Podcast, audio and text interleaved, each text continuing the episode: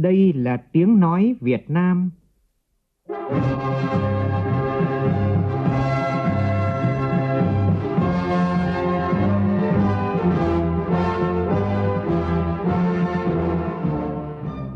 là tiếng nói Việt Nam,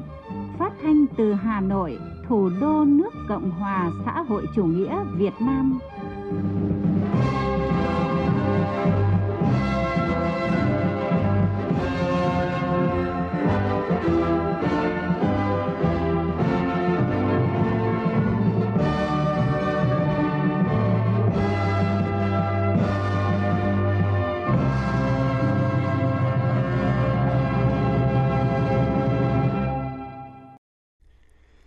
Biên tập viên Đức Hưng kính chào quý vị và các bạn. Mời quý vị và các bạn nghe chương trình Thời sự sáng của Đài Tiếng nói Việt Nam hôm nay Chủ nhật ngày 25 tháng 9 năm 2022, tức ngày 30 tháng 8 năm nhâm dần. Chương trình Thời sự sáng nay có những nội dung đáng chú ý sau đây.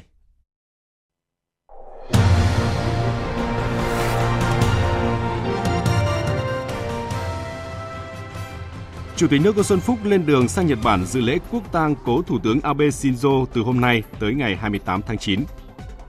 Thủ tướng Phạm Minh Chính yêu cầu cần có hành động xứng tầm để phát huy giá trị cao đẹp của nghệ thuật xòe thái cả trong nước và quốc tế tại lễ đón nhận bằng di sản văn hóa phi nhật vật thể của nhân loại.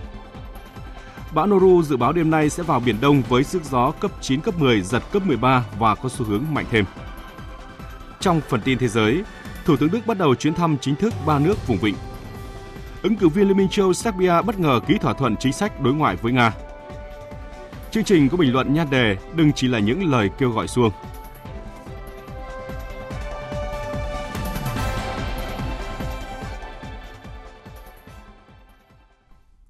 Bây giờ là nội dung chi tiết. Thưa quý vị và các bạn, hôm nay Chủ tịch nước Nguyễn Xuân Phúc thay mặt lãnh đạo Đảng, Nhà nước lên đường tới Tokyo, Nhật Bản, dự lễ quốc tang cố Thủ tướng Nhật Bản Abe Shinzo và thăm Nhật Bản từ ngày 25 đến ngày 28 tháng 9 này. Chuyến đi lần này thể hiện tình cảm và sự ghi nhận của lãnh đạo và nhân dân Việt Nam đối với những tình cảm đóng góp của ông Abe Shinzo trong thúc đẩy quan hệ hai nước, đồng thời thể hiện Việt Nam luôn trân trọng và thủy chung nghĩa tình với bạn bè quốc tế, khẳng định sự coi trọng quan hệ đối tác chiến lược sâu rộng Việt Nam-Nhật Bản, góp phần tăng cường quan hệ và sự tin cậy chính trị với Nhật Bản. Phóng viên Vũ Dũng thông tin. Năm 2023, Việt Nam và Nhật Bản kỷ niệm 50 năm thiết lập quan hệ ngoại giao hiện đang là giai đoạn tốt nhất trong quan hệ hai nước.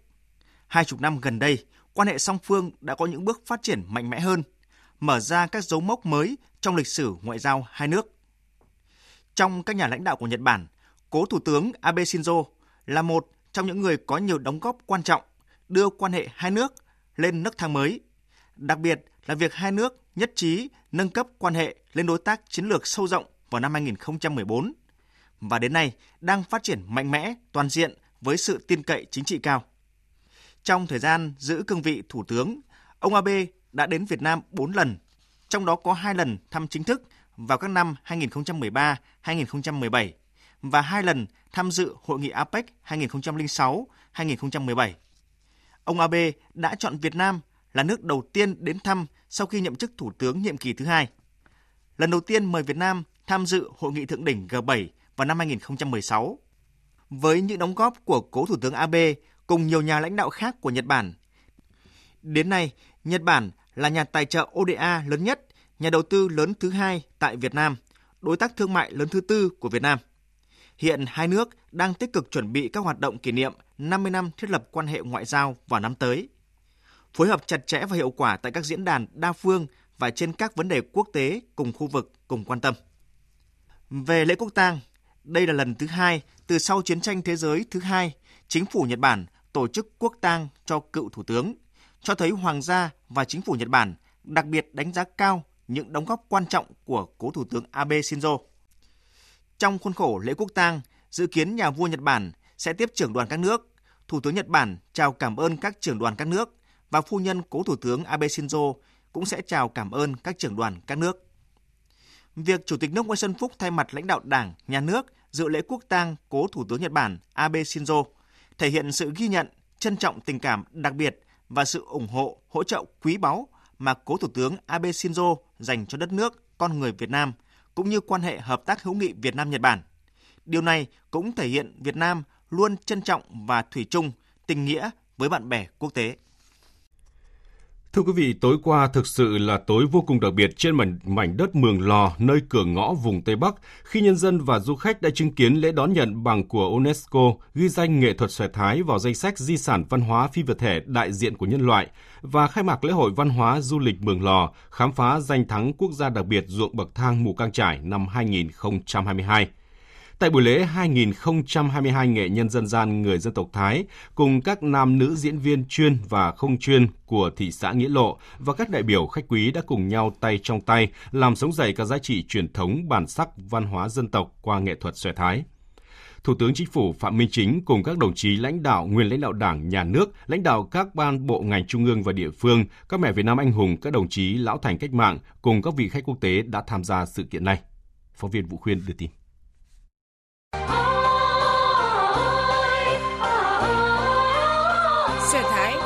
Sản thứ 14 của Việt Nam được UNESCO ghi danh là di sản văn hóa phi vật thể đại diện nhân loại. Đây là niềm tự hào của dân tộc Thái và của cả cộng đồng 54 dân tộc qua đó tiếp tục khẳng định sự đóng góp rất quan trọng của kho tàng di sản văn hóa Việt Nam đối với thế giới. Nghệ thuật xe Thái là biểu tượng của tinh thần đoàn kết dân tộc, chia sẻ, tình yêu thương sâu sắc giữa con người với con người, sự hài hòa giữa con người với văn hóa, bản sắc dân tộc và thiên nhiên hùng vĩ với những triết lý sống cao đẹp. Hơn thế nữa, nghệ thuật xòe thái còn là thông điệp về trách nhiệm, tình yêu của tất cả chúng ta phải giữ gìn truyền thống lịch sử các thế hệ đồng bào các dân tộc tỉnh Tây Bắc. Thủ tướng Chính phủ Phạm Minh Chính khẳng định bảo tồn và phát huy giá trị văn hóa có ý nghĩa đặc biệt, góp phần phát triển, làm gia tăng giá trị du lịch và trách nhiệm với văn hóa của nhân loại. Qua đó, giữ gìn truyền thống lịch sử, vun đắp tình yêu quê hương đất nước, lòng tự hào dân tộc – góp phần củng cố khối đại đoàn kết toàn dân tộc trong sự nghiệp xây dựng và bảo vệ Tổ quốc. Để tiếp tục tạo sức sống mới, sự lan tỏa và truyền cảm hứng mạnh mẽ về giá trị của nghệ thuật xòe thái, các cấp ủy, chính quyền, các cấp nhân dân và cộng đồng người Thái ở các tỉnh Tây Bắc, Bộ Văn hóa, Thể thao và Du lịch cần nhận thức rõ đây là di sản văn hóa phi vật thể đại diện của nhân loại, đồng thời có hành động ứng xử thể hiện xứng tầm với di sản cần có chương trình truyền thông quảng bá mạnh mẽ, cần vượt qua biên giới Việt Nam để nghệ thuật này mãi mãi trường tồn và phát huy giá trị để thế giới biết đến nhiều hơn, yêu quý trân trọng và kết nối chặt chẽ, hiệu quả hơn với đất nước, con người Việt Nam.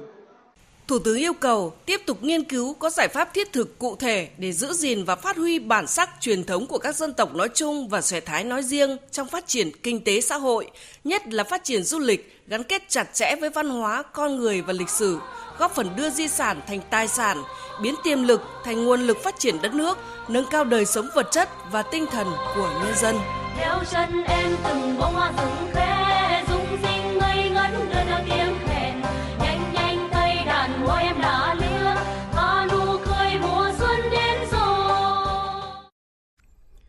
Chuyển sang các tin tức kinh tế đáng chú ý. Đến ngày 16 tháng 9 vừa qua, tín dụng toàn nền kinh tế tăng 10,47% so với cuối năm 2021, tăng 17,19% so với cùng kỳ năm 2021.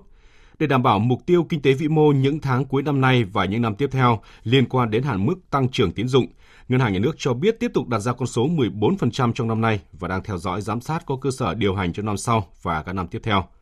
Phó Thống đốc Ngân hàng Nhà nước Đào Minh Tú cho biết định hướng trong thời gian tới về cái chính sách tiền tệ cũng như là điều hành cái hoạt động tín dụng ngành ngân hàng trong thời gian tới là tập trung vào vấn đề kiểm soát lạm phát để góp phần ổn định kinh tế vĩ mô và ổn định giá trị đồng tiền. Đây là một trong những mục tiêu cũng như những yêu cầu số 1 ưu tiên tập trung trong thời gian tới. Tập trung hỗ trợ cho doanh nghiệp và cũng ờ, tạo điều kiện nhanh chóng để chúng ta thực hiện các mục tiêu khôi phục nền kinh tế sau dịch và góp phần đảm bảo cái việc tăng trưởng kinh tế theo cái mục tiêu đặt ra trên 6,5%. Tính đến thời điểm này, tỉnh Bình Dương đã giải ngân được hơn 86% tiền hỗ trợ thuê nhà cho người lao động theo quyết định số 08 của Thủ tướng Chính phủ. Với hơn 1 triệu rưỡi lao động cần được hỗ trợ, hiện các địa phương đã phê duyệt cho hơn 1,4 triệu lao động và giải ngân hơn 827 tỷ đồng. Hiện có thành phố Thuận An và Dĩ An đang thực hiện việc giả soát phê duyệt hồ sơ của người lao động. Hai địa phương này được yêu cầu phải hoàn thành việc giải ngân trước ngày 30 tháng 9 tới đây.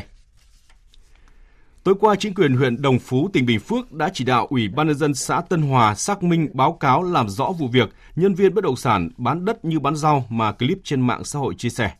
Tin của Thiên Lý, phóng viên thường trú tại thành phố Hồ Chí Minh. Chiều qua trên mạng xã hội lan truyền đoạn clip ghi lại cảnh hàng trăm người tụ tập ở khu đất trồng cây điều cao su để giao dịch bất động sản. Những người có mặt trong clip thuộc công ty bất động sản có trụ sở tại tỉnh Bình Dương. Dự án công ty này chào bán tại ấp Đồng Chắc, xã Tân Hòa có 26 nền diện tích từ 1.000 m2. Lãnh đạo huyện Đồng Phú, tỉnh Bình Dương khẳng định chưa có khu dân cư hay khu đô thị nào được phép mở bán.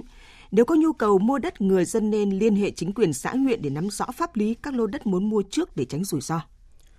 Hơn 30 cơ sở kinh doanh dịch vụ karaoke tại thành phố Hạ Long, tỉnh Quảng Ninh đã chủ động xin tạm dừng kinh doanh để khắc phục các thiếu sót phòng chống cháy nổ theo quy định. Đây là kết quả bước đầu của đợt tổng kiểm tra cơ sở kinh doanh loại hình dịch vụ này tại tỉnh Quảng Ninh. Dự báo khoảng tối và đêm nay bão Noru sẽ đi vào Biển Đông trở thành cơn bão số 4. Để chủ động ứng phó với bão và mưa lớn ở khu vực miền Trung, Ban chỉ đạo quốc gia về phòng chống thiên tai, Ủy ban quốc gia ứng phó sự cố thiên tai và tìm kiếm cứu nạn yêu cầu các địa phương, bộ ngành liên quan triển khai các giải pháp ứng phó với bão. Các tỉnh thành ven biển từ Quảng Ninh đến Bình Thuận được yêu cầu quản lý chặt chẽ các phương tiện ra khơi. Đối với đất liền từ các tỉnh từ Thanh Hóa đến Quảng Ngãi khẩn trương chẳng chống gia cố nhà ở, các công trình công cộng, các dự án đang thi công ven biển, các công trình cột tháp cao – chủ động chỉ đạo thu hoạch lúa hoa màu diện tích nuôi trồng thủy sản đến thời kỳ thu hoạch theo phương châm xanh nhà hơn già đồng, ra soát các khu dân cư có nguy cơ cao xảy ra ngập lụt lũ quét sạt lở đất để chủ động tổ chức di rời sơ tán khi có tình huống xảy ra. Các bộ ngành theo chức năng nhiệm vụ được giao chỉ đạo các biện pháp sẵn sàng ứng phó khi có tình huống xấu xảy ra. Đài Tiếng Nói Việt Nam, Đài Truyền hình Việt Nam và các cơ quan thông tin đại chúng tăng cường thông tin truyền thông về diễn biến bão mưa lũ và công tác chỉ đạo ứng phó.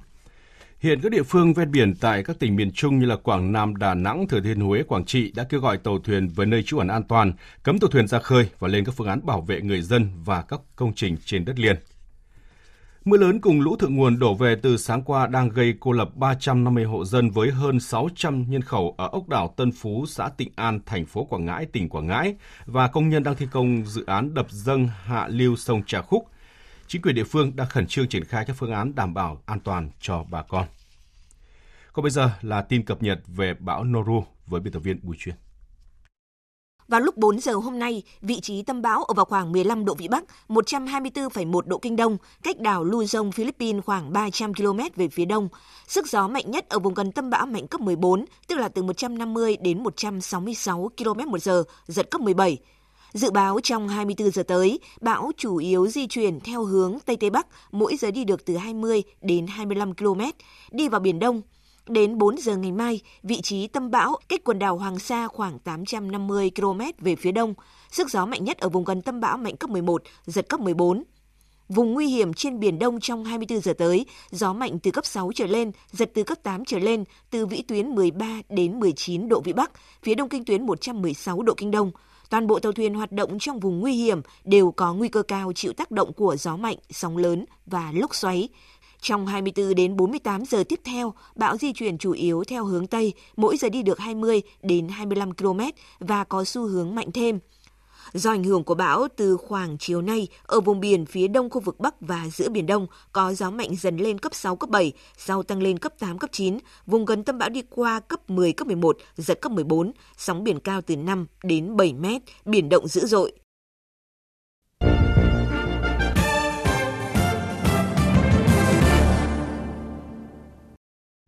Chương trình Thời sự sáng xin được tiếp tục với phần tin thế giới.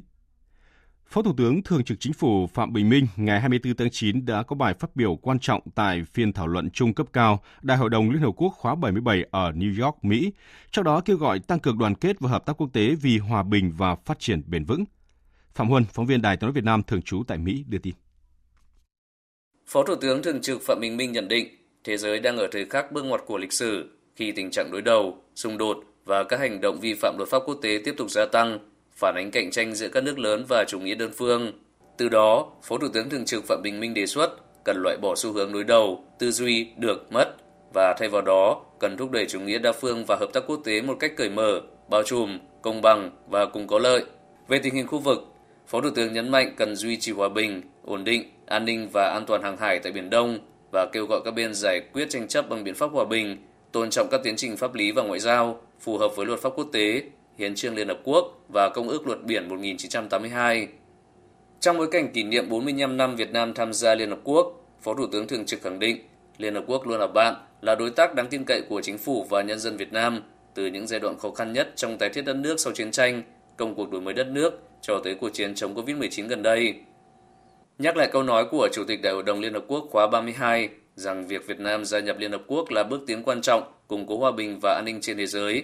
Phó Thủ tướng Phạm Bình Minh nhấn mạnh Việt Nam luôn thúc đẩy hiểu biết và tôn trọng lẫn nhau, hợp tác và đối thoại tại Hội đồng Nhân quyền Liên Hợp Quốc và mong muốn nhận được sự ủng hộ của các nước đối với ứng cử của Việt Nam vào vị trí thành viên Hội đồng Nhân quyền nhiệm kỳ 2023-2025.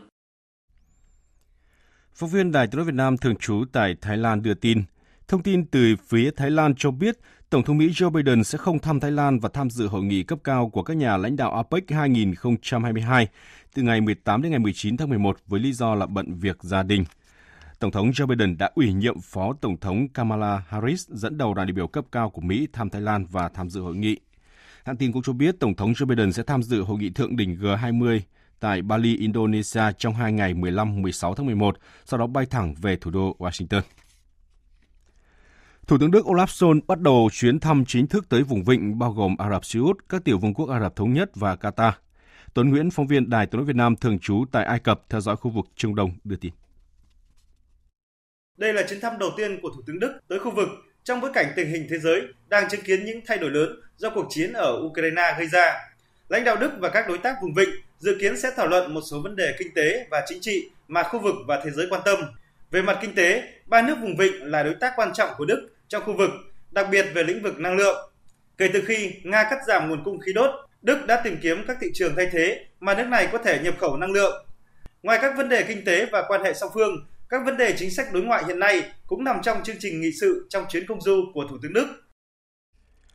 Người đứng đầu Tổ chức Năng lượng Nguyên tử Iran kiêm trưởng phái đoàn đàm phán hạt nhân của nước này, ông Mohammed Eslami thông báo sẽ gặp Tổng giám đốc Cơ quan Năng lượng Nguyên tử Quốc tế IAEA Rafael Grossi vào tuần tới tại Áo, đánh dấu nỗ lực của Tehran nhằm khôi phục thỏa thuận hạt nhân đang bị đình trệ. Theo cơ quan truyền thông của Serbia, nước này đã ký một thỏa thuận với Nga để tham vấn lẫn nhau về các vấn đề chính sách đối ngoại. Động thái này có thể tạo ra những cản trở trong việc gia nhập Liên minh châu Âu trong thời gian tới của Serbia, bởi nước này đang là ứng cử viên tiềm năng để gia nhập vào khối này. Hải Đăng, phóng viên Đài tiếng nói Việt Nam, theo dõi khu vực Đông Âu, thông tin. Bộ trưởng Ngoại giao Serbia Nikola Selakovic đã ký thỏa thuận cùng với Bộ trưởng Ngoại giao Nga bên lề cuộc họp Đại hội đồng Liên Hợp Quốc ở New York. Bộ Ngoại giao Serbia trong tuyên bố của mình cho biết kế hoạch tham vấn trong thỏa thuận dự kiến sẽ kéo dài trong 2 năm.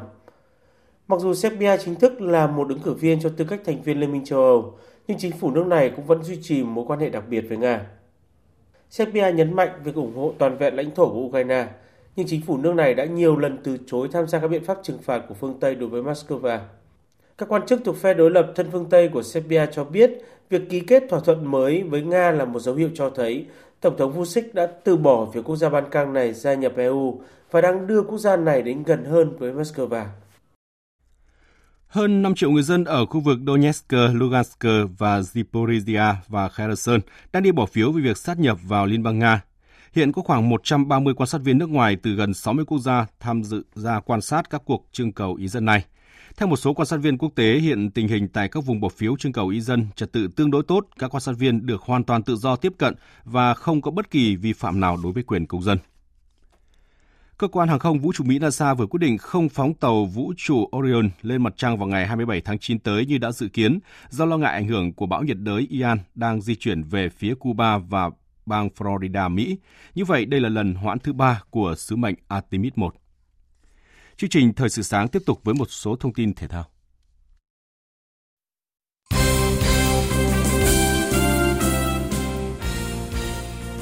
Tối qua, đội tuyển Futsal Việt Nam đã đáp chuyến bay từ thành phố Hồ Chí Minh đi Coes tham dự vòng chung kết Futsal châu Á 2022. Theo lịch thi đấu ở vòng bảng, đội tuyển Việt Nam gặp đội tuyển Hàn Quốc vào ngày 28 tháng 9, gặp đội tuyển Ả Rập Xê Út vào ngày 30 tháng 9 trước khi chạm trán với đội tuyển Nhật Bản, ứng cử viên sáng giá cho ngôi vô địch vào ngày mùng 2 tháng 10. Trận đấu giữa đội tuyển Việt Nam và đội tuyển Ấn Độ tại giải giao hữu quốc tế Hưng Thịnh 2022 sẽ diễn ra vào 19 giờ ngày 27 tháng 9 trên sân vận động thống nhất thành phố Hồ Chí Minh. Đây sẽ là trận đấu có tính chất quyết định ngôi vô địch sau khi tuyển Ấn Độ thủ hòa Singapore một đều vào tối qua. Chiến thắng quan trọng trước Phong Phú Hà Nam ở lượt đấu diễn ra chiều qua đã giúp thành phố Hồ Chí Minh 1 trở thành nhà vô địch lượt đi giải bóng đá nữ vô địch quốc gia Cúp Thái Sơn Bắc 2022 khi có 14 điểm cùng thành tích bất bại 4 thắng 2 hòa. Ở trận đấu diễn ra trước đó với chiến thắng 2-0 trước Thái Nguyên T và T, Hà Nội 1 có được 13 điểm để vượt qua Than khoáng sản Việt Nam và kết thúc giai đoạn lượt đi với ngôi nhì bảng.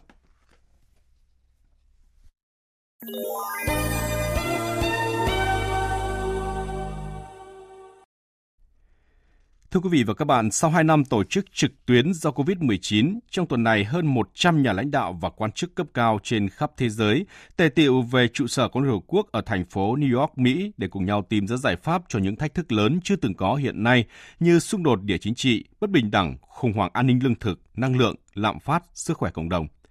Các nhà lãnh đạo đã đồng loạt có bài phát biểu kêu gọi các quốc gia phải hành động trách nhiệm. Nhưng mà điều chúng ta chờ đợi là thế giới cần phải chung tay hành động. Nếu không, mọi tuyên bố đều chỉ là lời nói suông. Bình luận của biên tập viên Thu Huyền với nhan đề đừng chỉ là những lời kêu gọi suông qua giọng đọc của phát thanh viên Hải Yến. Cuộc họp của Đại hội đồng Liên Hợp Quốc là nơi để các nhà lãnh đạo thế giới đưa ra những vấn đề lớn toàn cầu, những thách thức cần phải giải quyết. Năm nay cũng như thường lệ, nhưng khác biệt ở chỗ những thách thức ngày càng lớn hơn, cấp bách hơn do những mâu thuẫn sâu sắc hơn giữa các nước lớn và quan trọng là dường như họ không muốn ngồi cùng một bàn đàm phán. Đúng như Tổng thư ký Liên Hợp Quốc Antonio Guterres trong bài phát biểu khai mạc phiên họp của Đại hội đồng tuyên bố thế giới đang trong tình cảnh rối loạn chức năng quy mô lớn khi cộng đồng quốc tế không sẵn sàng hoặc không muốn đối phó với những thách thức lớn đang đe dọa tương lai nhân loại và số phận hành tinh. Cuộc khủng hoảng dịch bệnh COVID-19 còn chưa được giải quyết tận gốc thì thế giới lại tiếp tục bị tổn thương do những xung đột mâu thuẫn. Người ta thấy rõ được hệ lụy chưa từng có từ thời chiến tranh lạnh của cuộc xung đột Nga-Ukraine. Thế giới bị đe dọa bởi những toan tính của các nước lớn, những biện pháp trừng phạt những quyết định chính trị hóa được áp dụng trong mọi phương diện của đời sống xã hội, từ năng lượng đến lương thực, từ thể thao cho đến văn hóa. Đã đặt cuộc sống của con người, đặc biệt là những người nghèo, những người dễ bị tổn thương vào tình trạng nguy hiểm và cùng cực. Ngay khi các phiên họp của Đại hội đồng Liên Hợp Quốc diễn ra, Tổ chức Lao động Quốc tế công bố một bản báo cáo gây sốc cho biết – có khoảng 50 triệu người trên thế giới đang là nạn nhân của tình trạng nô lệ thời hiện đại, gồm hơn 3,3 triệu trẻ em, hơn 345 triệu người ở 82 quốc gia đối mặt với tình trạng mất an ninh lương thực nghiêm trọng, cao gấp 2,5 lần so với thời điểm trước khi xảy ra đại dịch COVID-19. Giá lương thực và năng lượng leo thang đang ảnh hưởng nặng nề nhất đến những người nghèo nhất trên thế giới. Thậm chí, các mục tiêu thiên niên kỷ đã đạt được đang bị đảo chiều. Trong khi mang đến phiên họp những bài phát biểu mạnh mẽ kêu gọi các quốc gia phải hành động có trách nhiệm, thì chính nhiều nhà lãnh đạo lại quay lưng lại với những lời kêu gọi đối thoại và hòa bình. Hành tinh của chúng ta không thể chờ đợi thêm được nữa. Những lời tuyên bố cần phải được hiện thực hóa bằng hành động. Chưa bao giờ cụm từ làm việc cùng nhau lại trở nên cấp bách như hiện nay. Tổng thư ký Liên Hợp Quốc đã phải khẩn thiết kêu gọi các cuộc tranh luận chung phải mang lại hy vọng và khắc phục những chia rẽ đang tác động đáng kể đến thế giới. Và để đối phó với những thách thức của nhân loại, đòi hỏi chúng ta phải làm việc cùng nhau, đừng để những tuyên bố là những lời nói suông. Quý vị và các bạn vừa nghe bài bình luận nhan đề Đừng chỉ là những lời kêu gọi xuông. Tiếp tục chương trình thời sự sáng nay là những thông tin thời tiết đáng chú ý. Dự báo thời tiết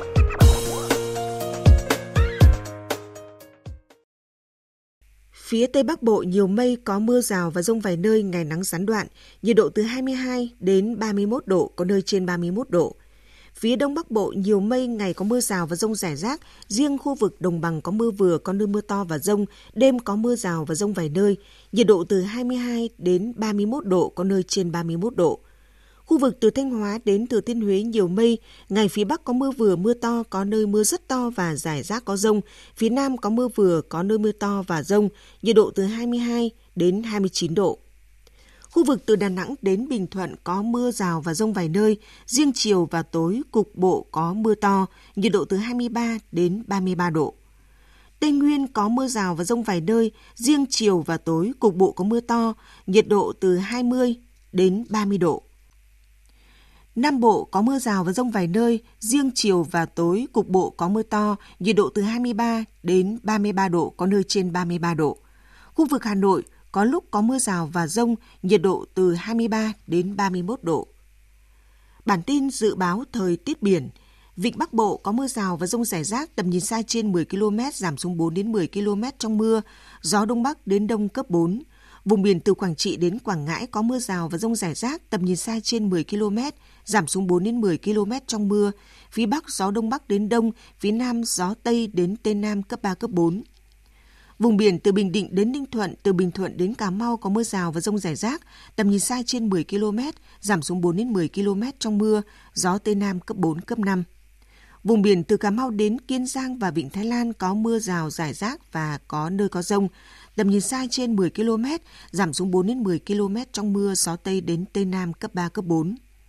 Khu vực Bắc và giữa Biển Đông có mưa rào rải rác và có nơi có rông, tầm nhìn xa trên 10 km, giảm xuống 4 đến 10 km trong mưa, gió Đông Bắc cấp 4, cấp 5. Riêng vùng biển phía Đông từ chiều có gió mạnh dần lên cấp 6, cấp 7, sau tăng lên cấp 8, cấp 9. Vùng gần tâm bão đi qua mạnh cấp 10, cấp 11, giật cấp 14, biển động dữ dội.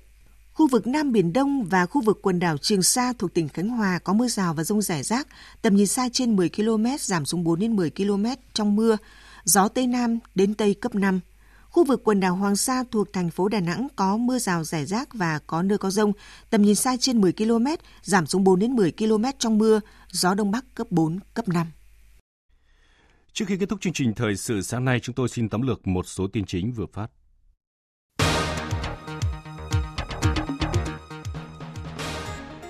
Dự lễ đón nhận bằng của UNESCO ghi danh nghệ thuật xòe thái vào danh sách di sản văn hóa phi vật thể đại diện của nhân loại vào tối qua. Thủ tướng Phạm Minh Chính khẳng định bảo tồn và phát huy giá trị di sản văn hóa góp phần phát triển làm gia tăng giá trị du lịch và trách nhiệm với văn hóa của nhân loại, qua đó gìn giữ truyền thống lịch sử, lòng tự hào dân tộc, góp phần củng cố khối đại đoàn kết toàn dân tộc trong sự nghiệp xây dựng và bảo vệ Tổ quốc. Dự báo đêm nay bão Noru vào biển Đông với sức gió cấp 9 cấp 10 giật cấp 13 và có xu hướng mạnh thêm bão Noru di chuyển nhanh có xu hướng mạnh thêm và hướng vào các tỉnh, khu vực, các tỉnh miền Trung. Serbia vừa ký một thỏa thuận với Nga để tham vấn lẫn nhau về các vấn đề chính sách đối ngoại. Động thái này có thể tạo ra những cản trở cho việc gia nhập Liên minh châu trong thời gian tới của Serbia bởi nước này đang là ứng cử viên tiềm năng để gia nhập vào khối này. Tới đây chúng tôi cũng xin kết thúc chương trình Thời sự sáng nay. Chương trình do biên tập viên Đức Hưng biên soạn và thực hiện với sự tham gia của biên tập viên Bùi Chuyên, phát thanh viên Hải Yến và kỹ thuật viên Thu Huệ, chịu trách nhiệm nội dung Hoàng Trung Dũng.